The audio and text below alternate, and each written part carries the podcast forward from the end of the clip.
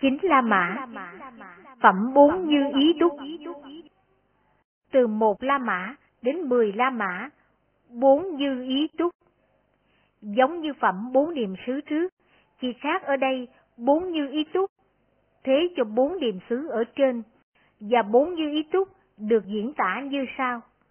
Thế nào là bốn? Ở đây, này các tỳ kheo, tỳ kheo tu tập như ý túc câu hữu với dục định tinh cần hành. Câu hữu với tinh tấn, định tinh cần hành. Tu tập như ý túc câu hữu với tâm định với tư duy định, tinh cần hành.